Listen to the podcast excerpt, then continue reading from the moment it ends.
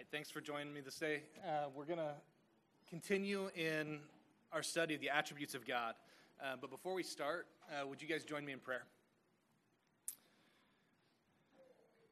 Heavenly Father, we come to you seeking to know you more, seeking to understand who you are more. I pray that today we would grow in our faith and our knowledge of you, that your truths would affect us, that who you are would change us.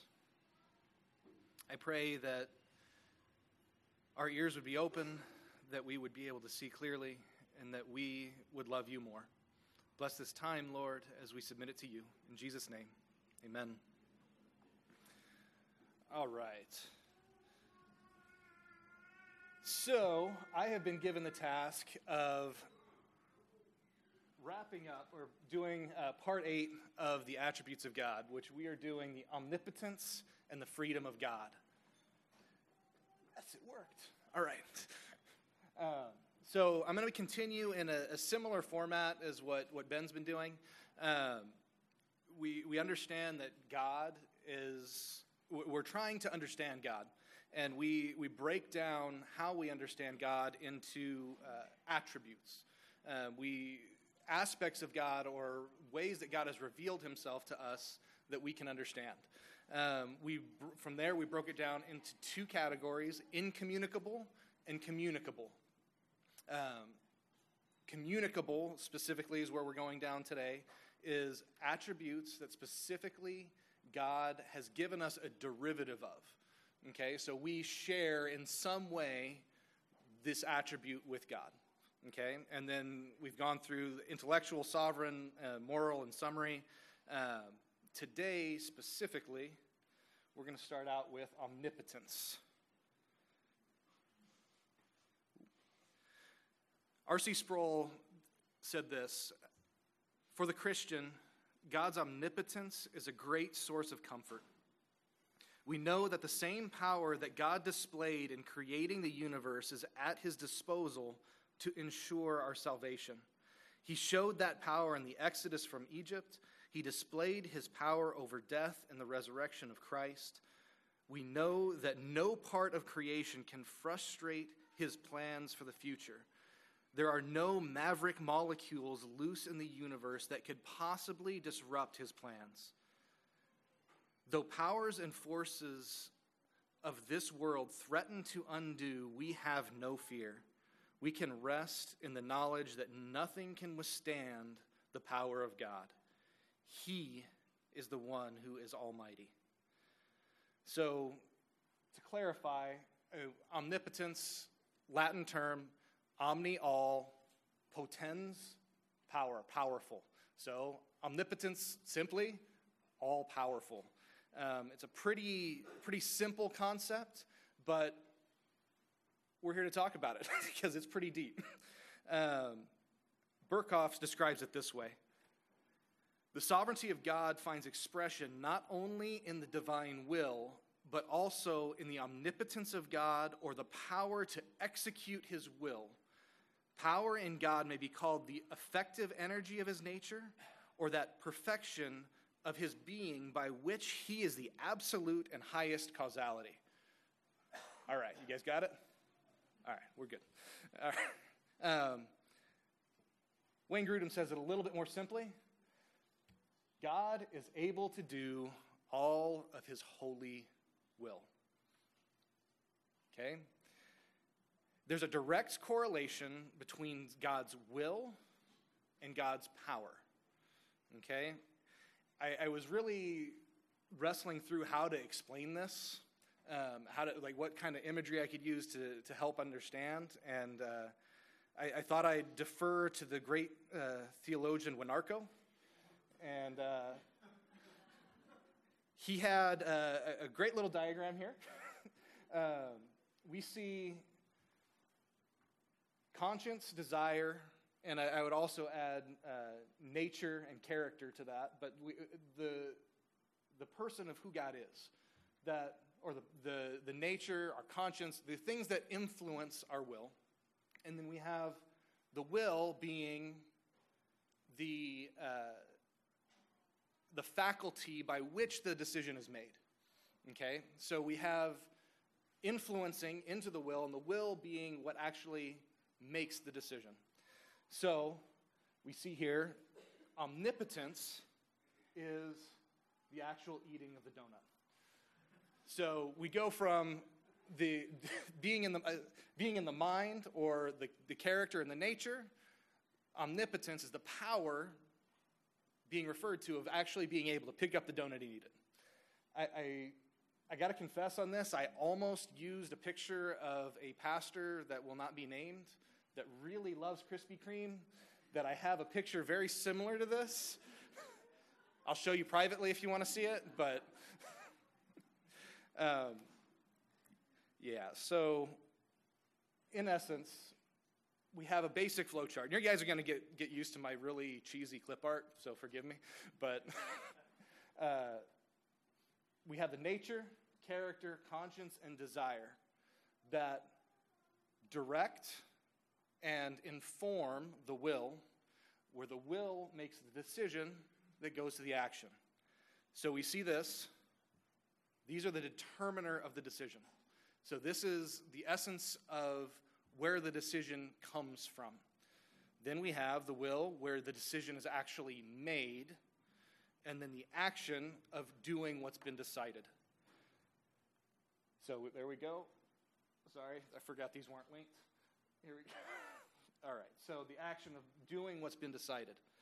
Um, what I want to, to make sure we understand is, like we said, this is a communicable attribute. This is something that is shared with us in a derivative form from God.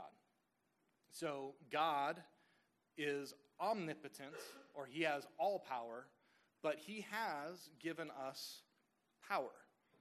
What I want to do is kind of flesh that out and what that, what that means. Um, so, as God created humanity, He has endowed us with all of these same things we have a nature, a character, a conscience, and desire. We have a will. We have the ability to act upon that will. You guys following me? Okay. So, when, say, a guy like John decides he's going to go and pick up a lot of weight, he has the ability to do this. He has, by his nature, his conscience, his desires, he says, I've decided I'm going to pick up that weight. And he does it. He can do that. That is an expression of power. Okay? But if you're like me, I'm more like that. I can't lift up all the weight. I have a limit to my power, right? I can, I, have, I can lift up some things, but I can't lift up everything.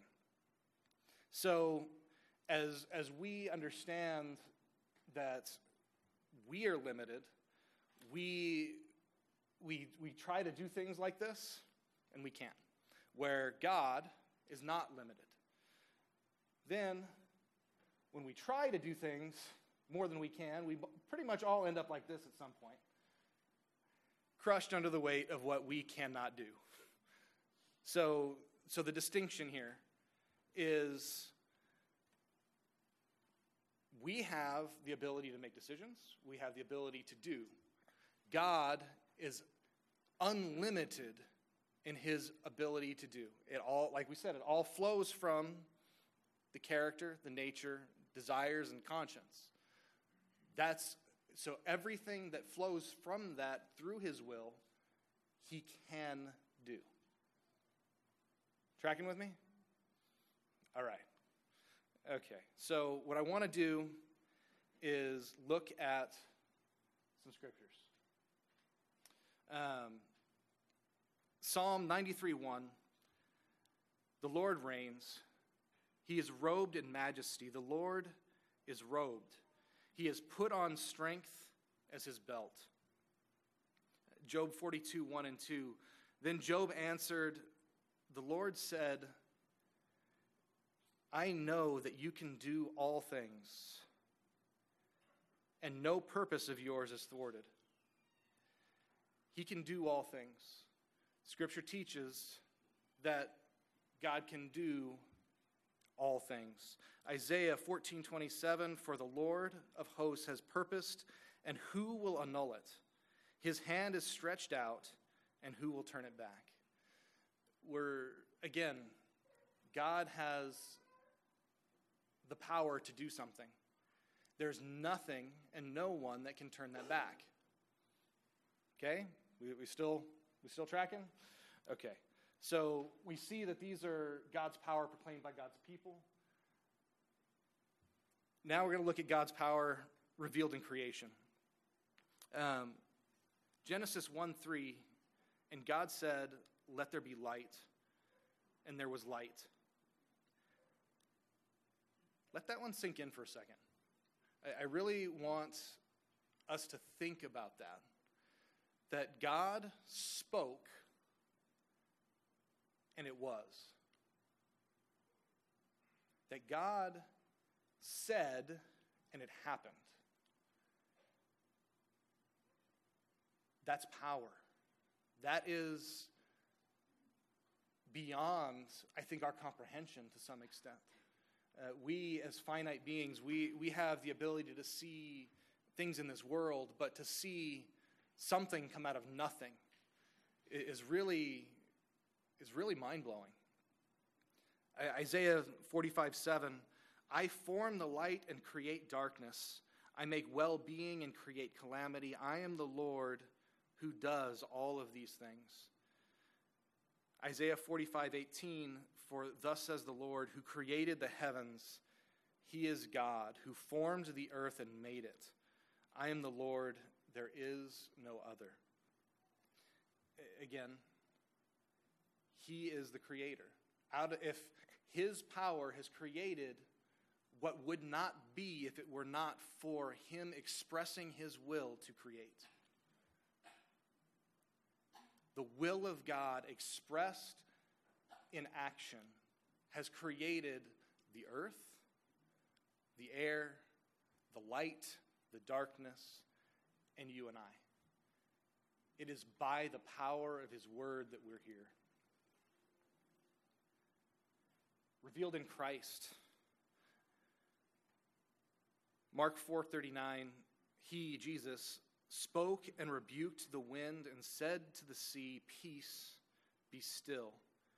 And the wind ceased, and there was a great calm. When's the last time any of you guys went fishing or went out on a boat? Anybody? Anybody do that? You guys. At least there's one other weird person. Okay. I don't do it very often, but still. um, on a boat, things are kind of rocky. It's really it's hard to be feel stable and secure. Um, and imagining a huge storm and waves crashing, and can you imagine getting up, standing up, and saying, "Peace, be still"? What would happen? Not much. I, I probably it's probably going to you know, be mad at me for saying this, but when Dylan was a kid, um, he was about three years old, and we would go to the beach and play in the water, and he would be just, you know, just a little guy, like he's able to run around, and then like a wave came and it knocked him over. And he got up and with the most indignant voice looked at it and said, Stop! and guess what happened? Another wave came in and knocked him right back over. He didn't have the power, he didn't have the ability to stop anything. He didn't have the ability to stop some water. But Christ did. He spoke, and it happened. We, we need to understand the, the distinction in, in this idea, this uh, creature versus creator. That we, we both have power, we both have will, but there's a major distinction between the two. That omnipotence is all power, that all power belongs to God, not to us. We see the power of God revealed in the gospel. Romans 1:16 For I am not ashamed of the gospel for it is the power of God for salvation to everyone who believes. It is the power of God for salvation to everyone who believes. We'll get more into that in a minute. 1 Corinthians 1:18 For the word of God for the word of the cross is folly to those who are perishing but for but to those who are being saved it is the power of God. And then finally Mark 10:27 Jesus looked at them and said with man it is impossible but not with God. For all things are possible with God. Mark 10:27 is specifically talking about salvation. So often when we think of, of the power of God, we, we quickly go to you know, creation. We go to God's power over the nations in, in uh, the Exodus and how he's, he's able to have power over nature and the, the wind and the waves. But he has power over salvation. He is the God who saves. He is the God that not only says he will save, he is the God that actually saves. That his will is enacted in our salvation.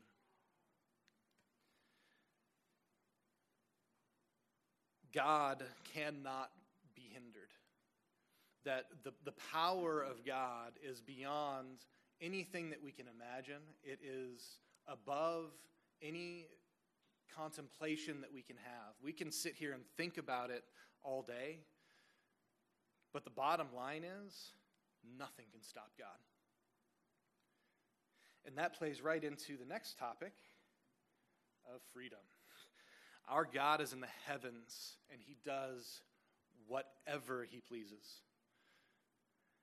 What the next topic is, is freedom, which is still in the same topic of sovereignty, still in the same conversation of will and omnipotence.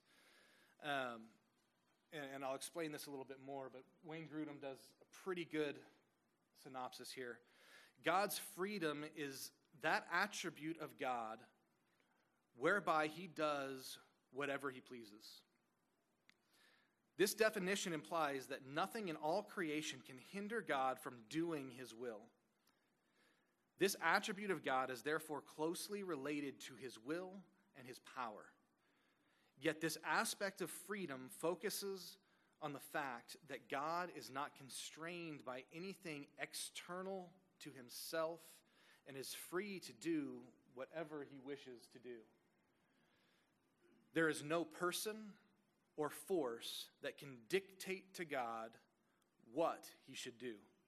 He is under no authority and no external restraint. Okay, so in a nutshell, we, we know that the power of God is God being able to do all that He wills.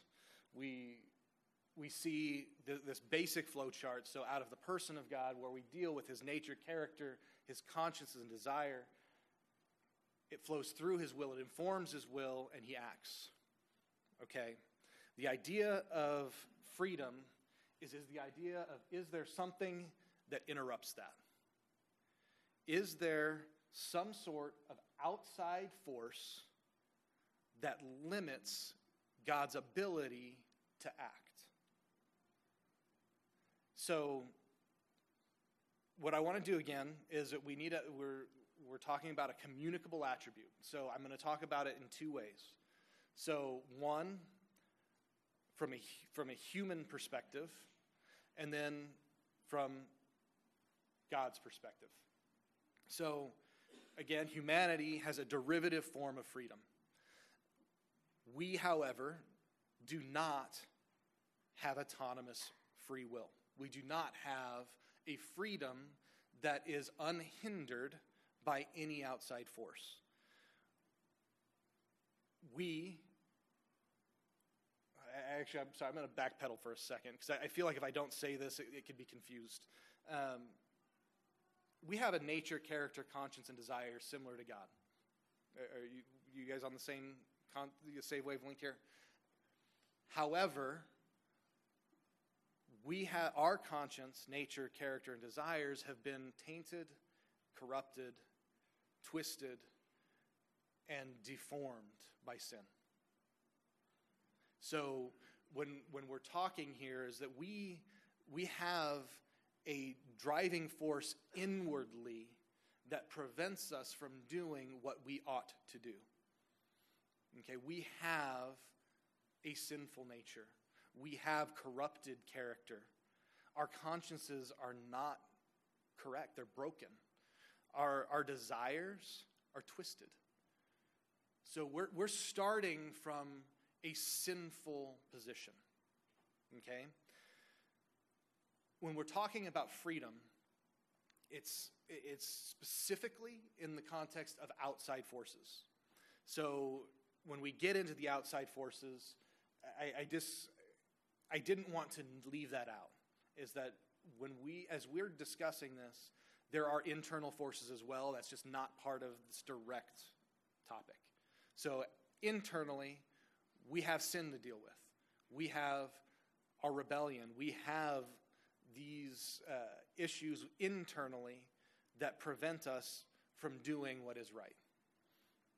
Okay, so there's the gospel, and there's all kinds of issues that flow from that, and how we can do what's right through Christ, and uh, there, there's all kinds of things through that that we can discuss. But that, that's not what we're getting into. But when we're discussing freedom, I, I felt like I needed to at least bring it up.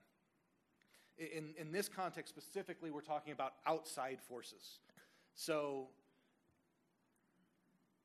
let's say, as a person, as, as a, a person that is uh, thirsty, I have a desire for water. Okay? I, in my will, decide that I'm going to get a drink of water. But I'm in the middle of the desert. I do not have the ability to create or take something that is not there. I don't have the resources. I don't have I, I'm not able to drink that water. Even though my desire and my will is there, there's an outside force present, preventing me from doing it. Okay? Um, we all, we all, not all, but we all drive. We all have, we all live in Southern California.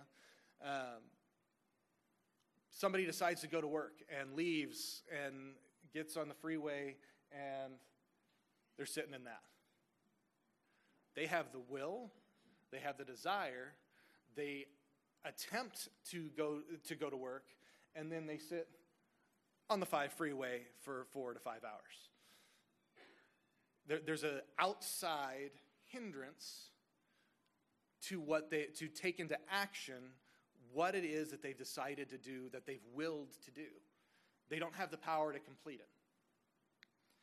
Or let, us let's take another example. Um, let's say there's a young man who uh, decides that he is going to marry that girl, that he is going to buy that ring, and he goes to her and lets her know that, she, that he's going to marry her, and she looks at him like that.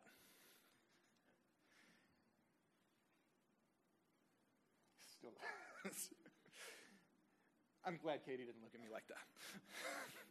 but we, we have, now we have a man that has the desire, the will, and he is going to implement that will. And now we have another will that is not on board with that that there is now conflict in the wills.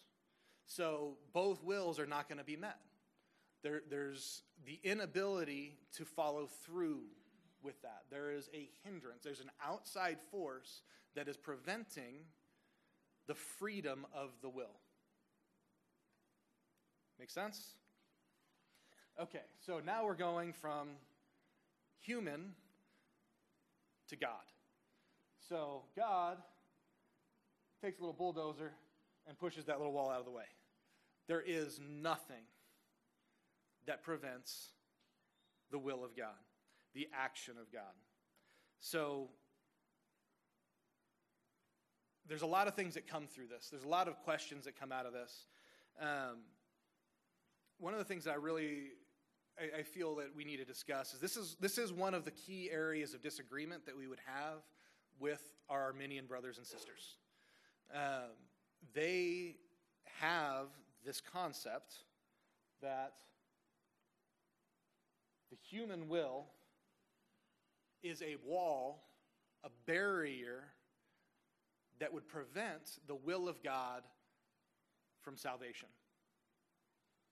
Okay, so they believe that you know God in his nature desires to save, that God's will is to save, but they believe that the human will would be a force that would prevent that from happening. That the human will can subvert the will of God in the decree of salvation. This is where we would disagree.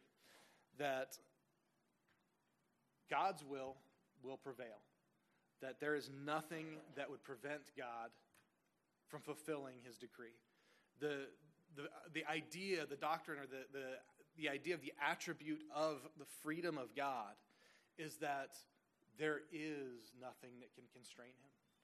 There is no opposing will that could push back in a way that would prevent God from achieving his purpose. God can do all of his holy will. We, we talk about, uh, we, we see the do in the action. There's nothing that can prevent that action according to his will. And that includes the human will. And we're going to look at a couple verses. Uh, Job, we, we looked at this earlier, Job 42, 1 and 2. Then Job answered the Lord and said, I know that you can do all things, and that no purpose of yours can be thwarted. And then Romans 9 15 and 16. For he said to Moses, I will have to mercy on whom I have mercy, and I will have compassion on whom I have compassion. So it depends not on human will or exertion, but on God who has mercy.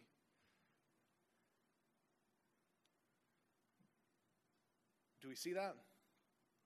That we have our will and our energy completely juxtaposed to the will of God and the action of God. We have God who's saying, I will have mercy on whom I will have mercy, as opposed to the exertion and human will. They're, they're put in such a way that there's no question that it is by the will and the power of God and the, directed by the character of God and the nature of God through his desires that he will achieve what he has set forth to do. So when, when we're there's all kinds of questions about that, and we've talked about that a hundred times in other uh, arenas here, and we can continue that. But the, the main point I'm trying to get at is God is free. There, there is a difference eh, between an autonomous free will and the free will of man. And often the, that free will of man is, is elevated and uh, exhorted to such a place that we think that our will is equal to the will of God, or that our will is somehow able to thwart the will of God. And it's not the case. God is sovereign, God is able to do all that he wills to do. That in his sovereignty, all of those things work together. And we, have discussed them individually and tried to, to help explain their individual aspects, but they all fall under his sovereignty. He is the king, we are not. He is in the heavens and he does whatever he pleases. So, I, I know I, I, went through these kind of quick because there's, there's something that I, I, wanted to, to do. This being the last, as far as I know, the last of this series. Why does any of this matter? Why are we talking about these things? Um, I, I, I, know, I mean, Ben's done an amazing job, um, and he's a lot more heady than I am, and he's, he does a very uh, good job of explaining the depths and the riches of God. And, you know, the, the other, people, other men that have come up and, and taught, we're doing our best to, to show the perfections of God and, and the way that He has revealed Himself to us. And, and we're spending a lot of time on this. We, we've spent over three months. Uh, if I'm not mistaken, we actually started this in January, uh, going over the various attributes of God. We, have gone over the existence of God. Does he even exist? We've gone over the incomprehensibility, uh, the aseity, the self existence, or and the eternity of God. We've talked about omnipresence and immutability. We've talked about truthfulness and faithfulness of God. We've talked about the wisdom and omniscience of God. We've talked about the will and decrees of God. And, and today we talked about uh, the omnipotence and freedom of God. It's a lot of stuff, it's a lot of heady stuff. And, and I, I want to sincerely ask why. Why are we doing this? Are, are, are we doing this to, to puff up our knowledge? Are we doing this to try to just, as, as some intellectual or, or philosophical theological exercise? Why are we doing this? I, I would propose to you simply because we are trying to know the God who is, not a figment of our imagination. We are trying to know the one true God, the God who has revealed himself in Scripture. We, as, as God's people, we, we have repented of our sin. We've, we've trusted in, in Christ's atoning sacrifice. We, we trust in Christ alone for salvation. We, we seek to faithfully follow him. We, we do these things, but too often we, we make God too small. We, we make God something less than what he actually is. And this is a serious issue, and this is part of this is why we're doing this, in, in that when we make God small, we create a false God. When our faith is predicated on who He is, our faith is only as strong as the object of that faith. Uh, let me say that one more time. Our faith is only as strong as what the object is of that faith. What are we putting our faith in? If our God is little, if we have a puny God, we're going to have a puny faith. If our faith is predicated on anything less than the God as revealed in Scripture, that if it's anything less than the God who is, then our faith will be fragile and weak. But as our understanding grows, as we take these truths and our knowledge and our understanding of who God is becomes more and more conformed to the God that is, then that faith grows proportionately. Now, instead of a puny God, we have an all powerful God. Instead of a God that we don't know and can't know, we have a God that's revealed himself to us in his word. We have a God that has shown himself faithful. We have a God that shows us that we can trust him when we don't understand. We can follow him when we can't see what's around the corner.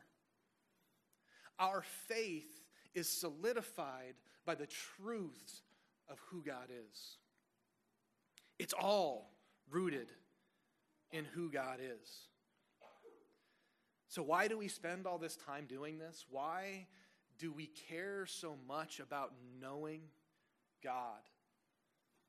Because it's not just a philosophical, theological exercise. There are real consequences to our beliefs. There are real consequences in how we understand who God is. And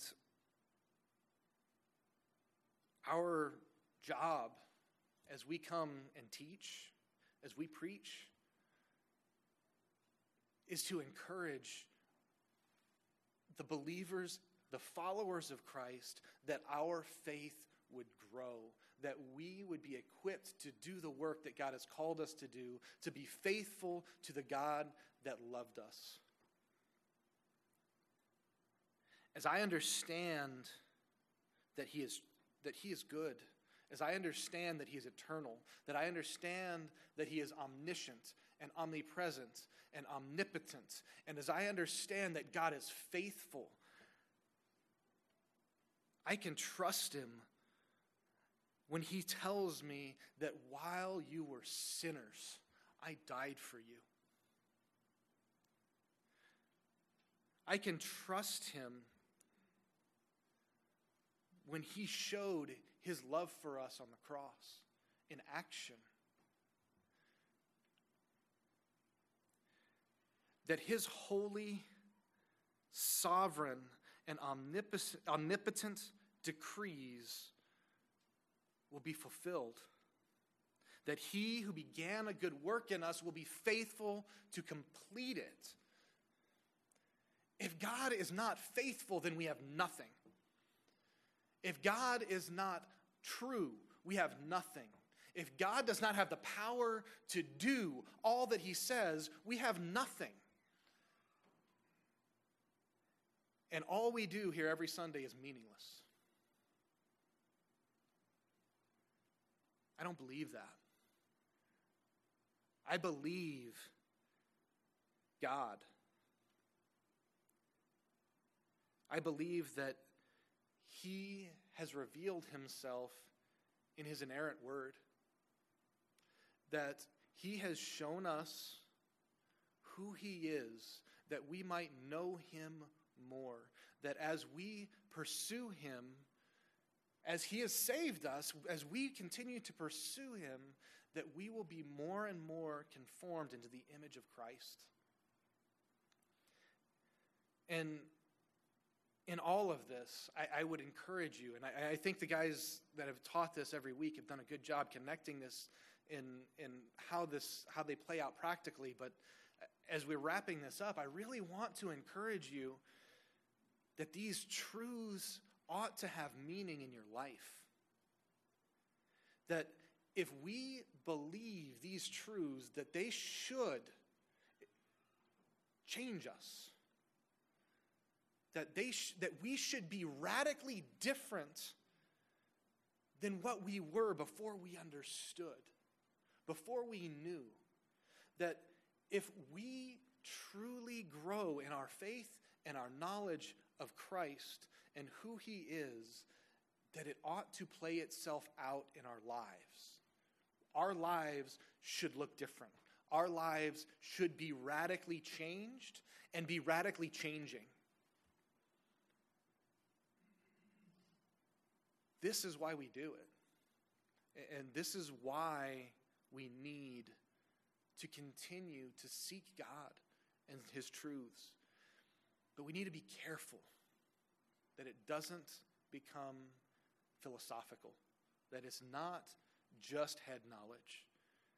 I, I, can't and have no intention of going through all the possible applications to these, uh, these truths in your lives. This is, this is part of what, we, what you need to be studying through and you need to be working through and seek counsel and, and encouragement in the Word. And there's, there, there's a place for that. But there is application. And in, in all of this, I, I just want to wrap up with since I specifically given um, the omnipotence and freedom of God, which are really wrapped up in his sovereignty of God, that we would remember in this life we're going to have troubles, we're going to have tribulations, but when we go through those trials and tribulations, the sovereignty of God is what gives us rest. And I'd encourage you all as, as you continue to think through these things and, and think through all of the, the different topics that we've covered, that there's real application, that there is real practical meaning, and pursue it. But not just for the not just for the the moralistic change. It's all connected as you grow in your, your love of God, as you grow in your knowledge of God, as you grow in your pursuit of God, your life will be inevitably changed. As you are given a new heart and new passions, and you love the Lord your God with all your heart, soul, and strength, pursue Him. Pursue Him. Pray with me.